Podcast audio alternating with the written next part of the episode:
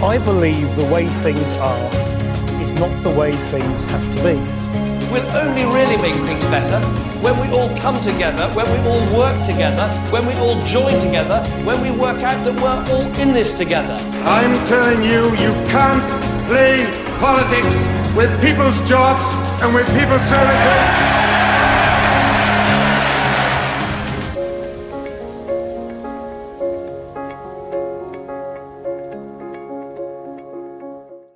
Hello and welcome to the Centre Think Tanks podcast in conversation. As always, I'm your host, Will Barber Taylor, and today I'm delighted to be joined by Tim Burns from Sustrans, member of the Sustrans team, to speak about their work.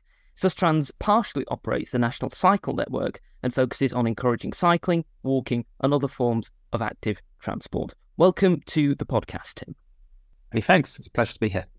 It's great to have you on. Now, the first question um, I'd like to ask is how can the government encourage people to take up forms of active transport such as walking and cycling? Is it about awareness or are there also infrastructure improvements that could be made to encourage more people to be more active? Personally, I'd steer away from awareness. I think, I, mean, awareness is important, but ultimately, if we're going to change the way people travel, um, we need to make it more attractive uh, for people to walk, to wheel, to cycle, um, than to use other forms of transport. So that's all about changing the the environment primarily. Mm-hmm. Um, so infrastructure, as you suggest, making cycling safe, uh, making walking more inclusive, more accessible, using other tools. So, for example, spatial planning and, and thinking about how we design neighborhoods so things are closer to where people live um, and people have the choice to be able to walk, wheel, cycle uh, to, the, to those events. But yeah, ultimately, it's about creating a really nice environment that is attractive, convenient, safe, inclusive uh, for anyone to, to, to, to walk, wheel, on, and cycle within. You know, alongside that, there are other programs uh, that we run, that other organisations run, that encourage and support people, um, which which you know involve uh, awareness, um, but take it much more further than that. They're, they're more focused on how do you actually change someone's behaviour. So, an exa- a good example of that is the, the government's um, cycle access or cycle to work program that um, offers financial support to access a, a, a bike, um, and that you know has has proven to be you know a, a huge success in terms of its uptake and, and the number of users that now um, can afford to, to, to purchase a cycle and and and use that um, not just to and from work, but for, for other day to day journeys or recreational use, you know, on, on, on in and around their ba- basic lives. So yeah, it's it's about giving people the tools, training, incorporating a kind of social element to it. A lot a lot of people love to go for walks um, or, or, or cycles as as part of a group. So it's you know things like um, encouraging and setting up uh, groups, um, especially for marginalized people. So disadvantaged and marginalized people in, in particular may need extra support in terms of training, financial advice, that sort of thing. So, yeah, a combination of making sure we've got lovely places to walk, wheel, cycle within, um, and the support where it's required to to access the tools, the training, give people the confidence uh, to be able to go out and, and, walk, wheel, and cycle for everyday journeys or for recreation in their neighbourhoods. Mm-hmm. Absolutely. Um, now, an aim uh, that Sustrans has put forward is to create accessible routes for those with disabilities using your routes. Um, how have you made the National Cycle Network more accessible?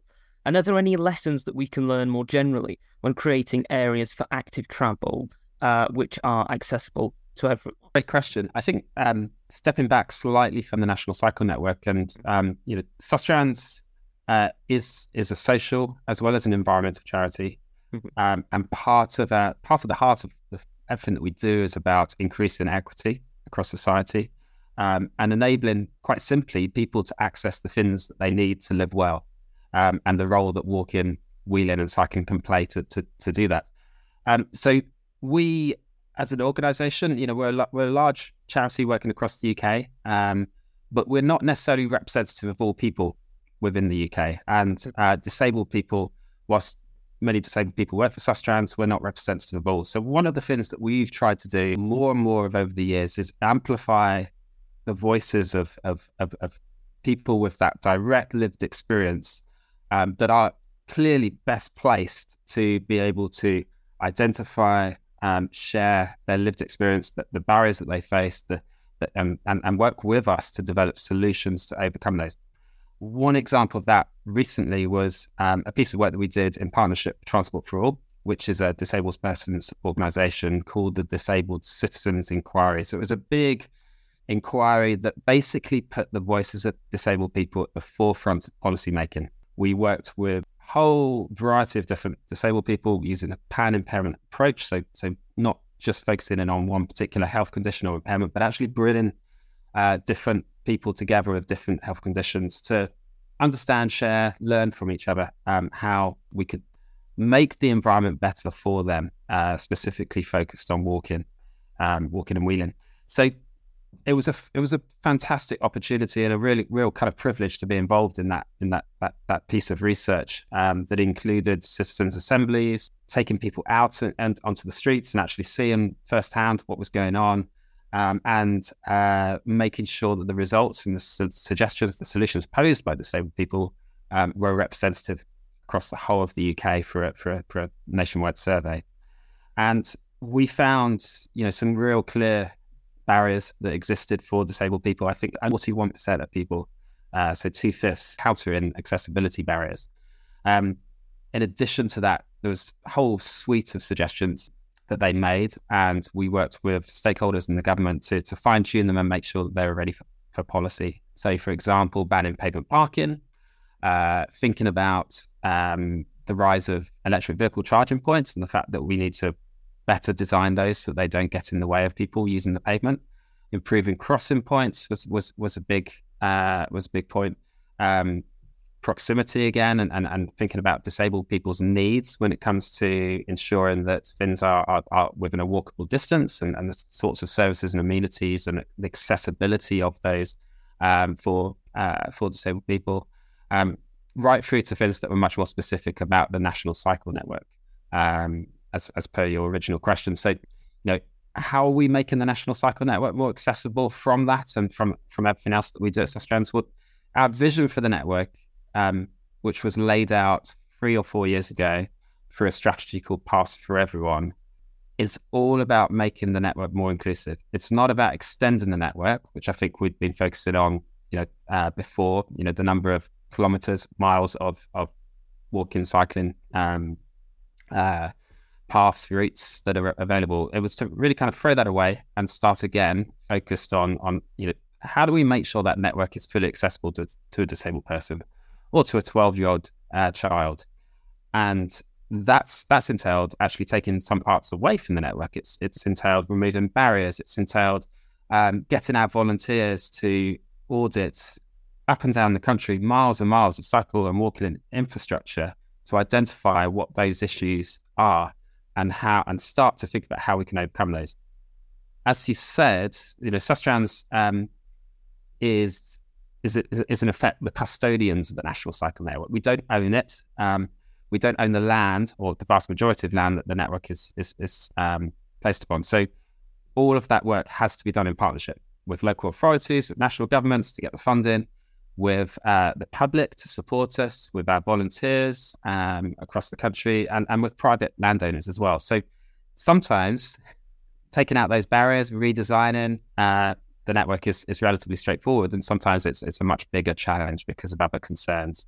So you know that's that's our aim. Uh, we've got um, reports that show that we're on the right track, um, but there is a whole lot more to do, and um, yeah, some really exciting activities coming down through uh, in, in, in, the, in the not, not too distant future to, to really kind of make the network more accessible, especially for disabled people. And we work with disabled people to do that, of course, mm-hmm. both within the inquiry and, and beyond. Mm-hmm. Absolutely. Um, you're currently campaigning against funding cuts for active travel. Um, what impact do you feel these cuts will have?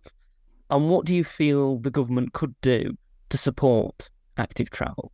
Taking those in order, the, the cuts. So the, what's been cut is uh, in March, 9th of March uh, this year, uh, there was an announcement to cut uh, dedicated capital funding in the main active travel by around 230 million pounds. Uh, so that's for this year and for, for, next year, which are the the last two years of the current kind of five year um, strategy uh, for walking and cycling, the cycling and walking investment strat- uh, strategy. So that's that's what that's what's being cut.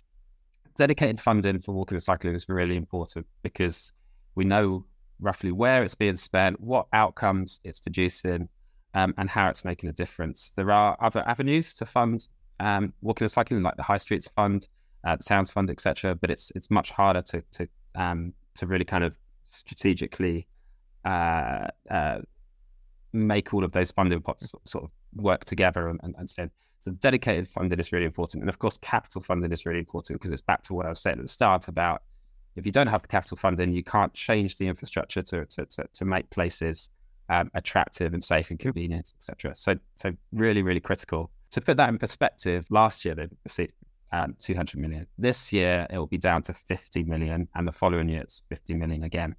So that's um, obviously a substantial cut, and, and, and we'll lose out on or many places across the country that have plans, long-term plans for improving walking and cycling, um, with obviously benefits to people's health and the local economy um, and the environment, will now not be delivered through that. So there's there's a kind of you know immediate um, impact from from those cuts.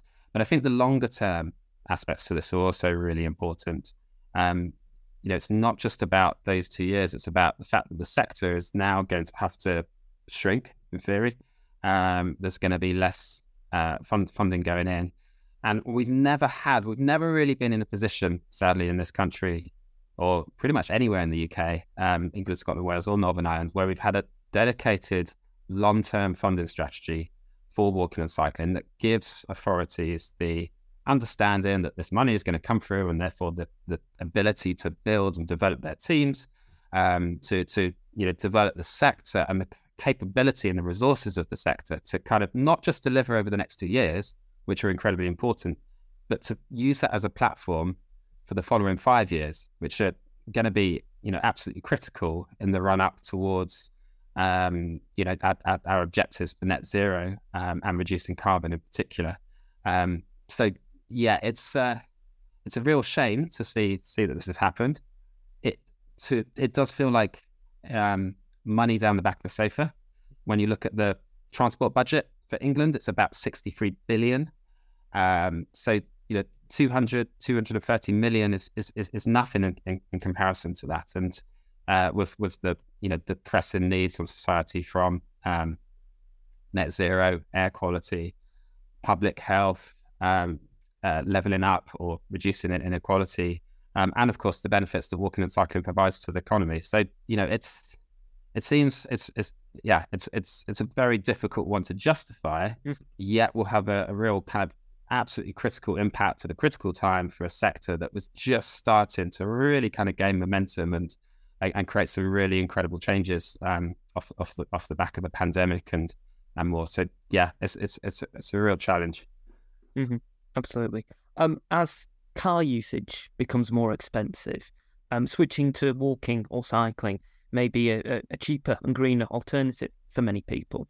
How can the government support those who would like to make that switch? So again, you know, it's exactly what we were saying just before. You, are cutting the funding that can support those to make mm. that switch. Um, in, in essence, uh, you know, if if if we right now we, we know there's there's a, there's a lot of people that do not own cars, mm-hmm. uh, and therefore it's imperative that we improve walking and cycling, and it's imperative that we also improve public transport as well, and make sure that those uh, forms of you know all of that integrates all of that. It's, it's self reinforcing. Better public mm-hmm. transport, more walking, better walking cycling, better public transport, and more journeys. So. If, if, if, if the if the aim is to help people out of their cars for both short and long journeys, we need to do a better job of you know, really invest in in those those alternatives. Um, so we've got we've got people that don't, or a number of households that don't have access to cars, and, and, and we've got an increasing number of households where, um, call it transport poverty, call it poverty, call it um, what you will, living costs, inflation, cost of living crisis are all compounding on uh, spending power of, of, of citizens, whatever the you know whether it's household bills, mortgage, transport, etc. And and any savings across that is going to be beneficial to people. We know that, of course, um, walking, cycling uh, is far cheaper than, than both public transport and um, and and of course driving. Um, so you know there are a number of people, and, and, I think the stats are starting to suggest a switch towards more um, journeys cycled and less less driven over the over over the course of the the early kind of start of the cost of living crisis. Um, uh, how that pans out more recently is, is remains to be seen. But um, in in in essence, we the government should be doing more to help that. And of course, not everyone can. If you're if you're too scared to get on a you know on a cycle and and, mm-hmm. and uh, you know share road space with motor vehicles, buses, lorries, then you don't have that choice. Mm-hmm. Um, it doesn't exist, and you have to continue driving. And, and and we're seeing more and more people facing real struggles because of the cost of having to keep running the car and and, and, and not having those alternatives because we didn't design them in uh, over the last 50, 70 years. So, yeah, it's it's a really tricky time for, for, for lots of people. I, th- I think um, our number one, or one of our number one suggestions, especially in terms of the short term, is uh, to support people to access cycles um, that don't or cannot access um, a bike through the uh, existing cycle bike scheme.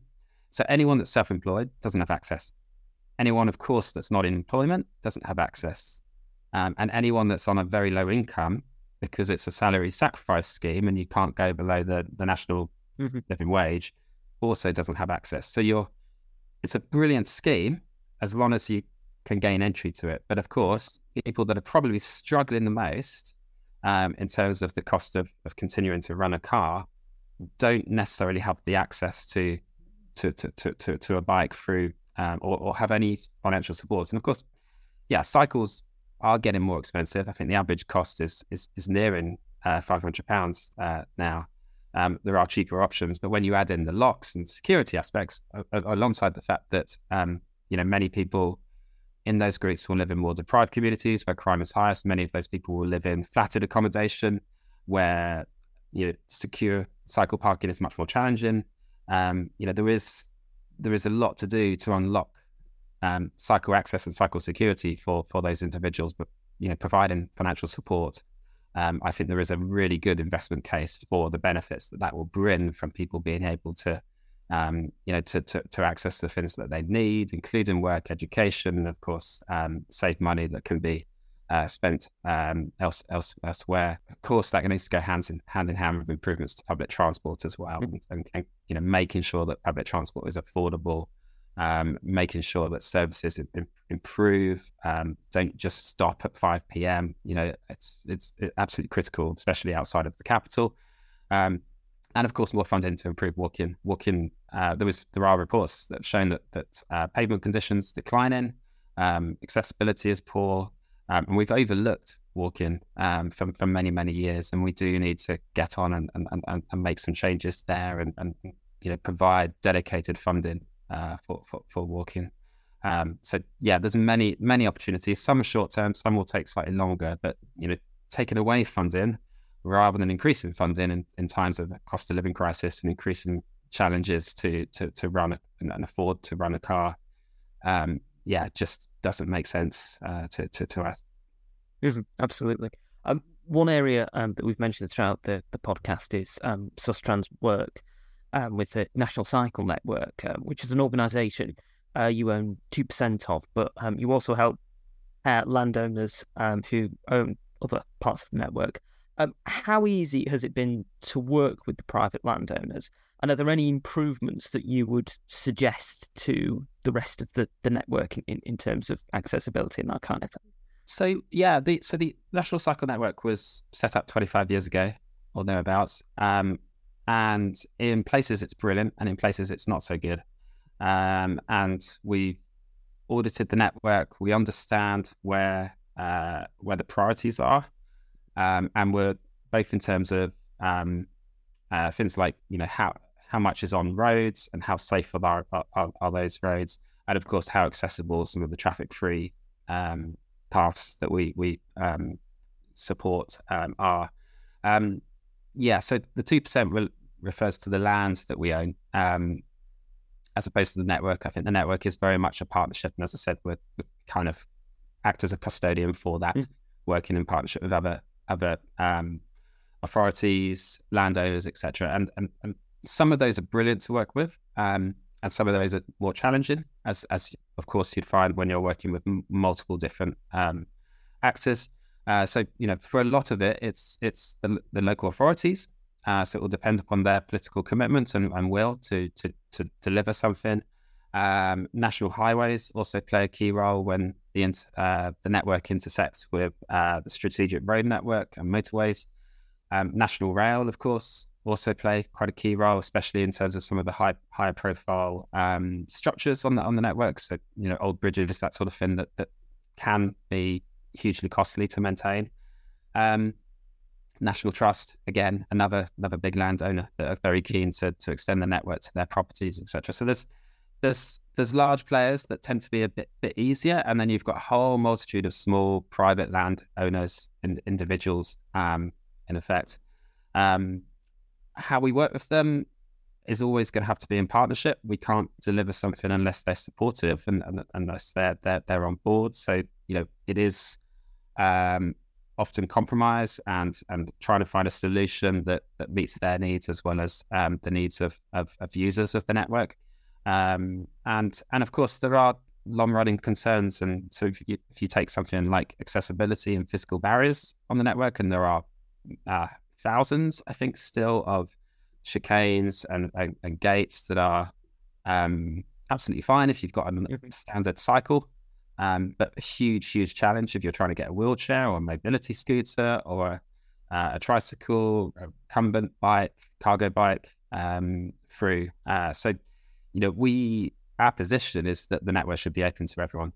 But for that sort of circumstance, it is about working with the landowners to to really kind of understand where their concerns lie in terms of removing those barriers and, and how we can address that in a way that opens accessibility, either through the removal or the redesign of that barrier, um, whilst at the same time addressing addressing their concerns. Um, a lot of a lot of those concerns around antisocial behaviour kind of you know long-founded and, and the barriers don't necessarily make a huge amount of difference um, and actually can be quite scary from the point of view of um, almost locking you in the network as well so yeah uh, there's, there's, multiple uh, challenges um, we are lucky that we've got teams around the country that have good relationships with a lot of the, the, the landowners that they work on a regular basis with so that's that's really important and supportive but you know, I'd, I'd be wrong to say that everyone is totally on 100% on board and, and supports what we're trying to achieve, of course. But, um, you know, I, th- I think there's also a lot of will, um, even even where there are concerns to um, to do the right thing. And of course, it's very, very hard, especially on an accessibility basis, to kind of argue against um, against opening the network. So, you know, it's it's going to take some time. Um, but uh, you know we've, we've made some good progress, and and, and hopefully that will will continue. Mm-hmm. Absolutely. Um, well, thank you for taking the time uh, to speak to me, uh, Tim. We're coming towards uh, the end of the podcast, but I do have one uh, final question. Now, obviously, we've um, discussed the the National Cycle, Cycle Network um, quite a bit, and I just wondered, um, is there any part of the National Cycle Network that you personally particularly like to use, or a part of it that you would most recommend to um, people, whether they be a, an experienced cyclist or someone who's who's just started? I think there's lots there's lots of different parts of the network that are exciting and beautiful and fun in very different ways. Um, you know, I'm I'm I'm based down in Bristol uh, now, um, ex ex Londoner, uh, like like most people seems in Bristol. Um, but yeah, we we have the the very first path the Bristol and Bath Railway Path, um, where Sustrans all began um, in, a, in a kind of guerrilla style movement. Um, you know, taking that from an old, overgrown, uh, disused railway to, to, to a real kind of huge asset for the for both cities. Um, in fact, it's it's a lovely path to uh, do a, a, little day trip on the bike to to, to Bath uh, from. It's also a very well used commuter route. Um, in, in, in some respects, it's too well used, and, and and it shows that it needs to, you know, you can't just have one single path that does the job of everything. You do need to actually change the the roads and the rest of the city to support that and take some of the pressure away. Um, but it's it's it is a it's an example of a place that, as well as a route uh, or a path, it's you know it, there are schools along it, there are parks along it. That it's it's it's used by children. It's um, you know, it is a it's it's an avenue for people to get uh, some greenery, to get away from the noise and the hustle and bustle of the city. So from an urban perspective, it's it's a it's a it's a really great route um, to, to to use, despite you know the fact that it's almost suffering from its own success of, of so many people. We've made recent changes to that that's that's helped to widen the path and soften some of the, the, the you know the um, the, the kind of corners around it to, to, to slow down people cycling and, and, and see it as that kind of shared space where everyone has a bit of responsibility and, and it's not just about people commuting from one end to the other. But there's there's also you know obviously amazing long distance routes and um, absolutely encourage anyone that that um, wants to get out there and and, and, and try um, try try a route to just just do it. Um, Newcastle to Edinburgh, for example, along the coast, it's stunningly beautiful um, as a route and really quiet and, and and lovely. But it's not it's not all fully accessible, which is a real shame. So there's there's everywhere you go, there's work to be done and there's there's improvements. But at the same time, there are stretches that are, that are fantastic. Um, and in the in the near future, we're hoping to to be able to improve the way that we can communicate with people around what is accessible, what's not accessible, um, thinking about different needs, different health conditions or impairment types for disabled people, for example, so that people have the confidence to be able to go, okay, I want to do this journey. Is is it suitable for me? And and hopefully then leave their door and go out and have a wonderful day. Mm-hmm. Absolutely. Well, thank you once again uh, for taking the time to speak to me, Tim. If people want to find out more about Sustrans and, and the National Cycle Network as well, where should they go to, to find out more? uh, primarily our website, I believe. So either probably a Google search for Sustrans um, would be my first choice. And if you want to type it in, it's sustrans.org.uk. Fantastic. Thank you once again for coming on the podcast. No problem at all. Thank you for having me.